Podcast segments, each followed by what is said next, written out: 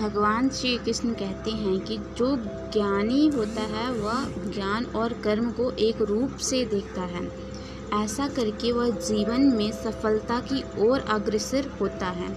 मन पर नियंत्रण करना आ जाए तो हर काम सहज हो जाता है और ऐसा व्यक्ति अपना कार्य आसानी से पूरा कर लेता है और उसे किसी प्रकार की परेशानी नहीं होती है।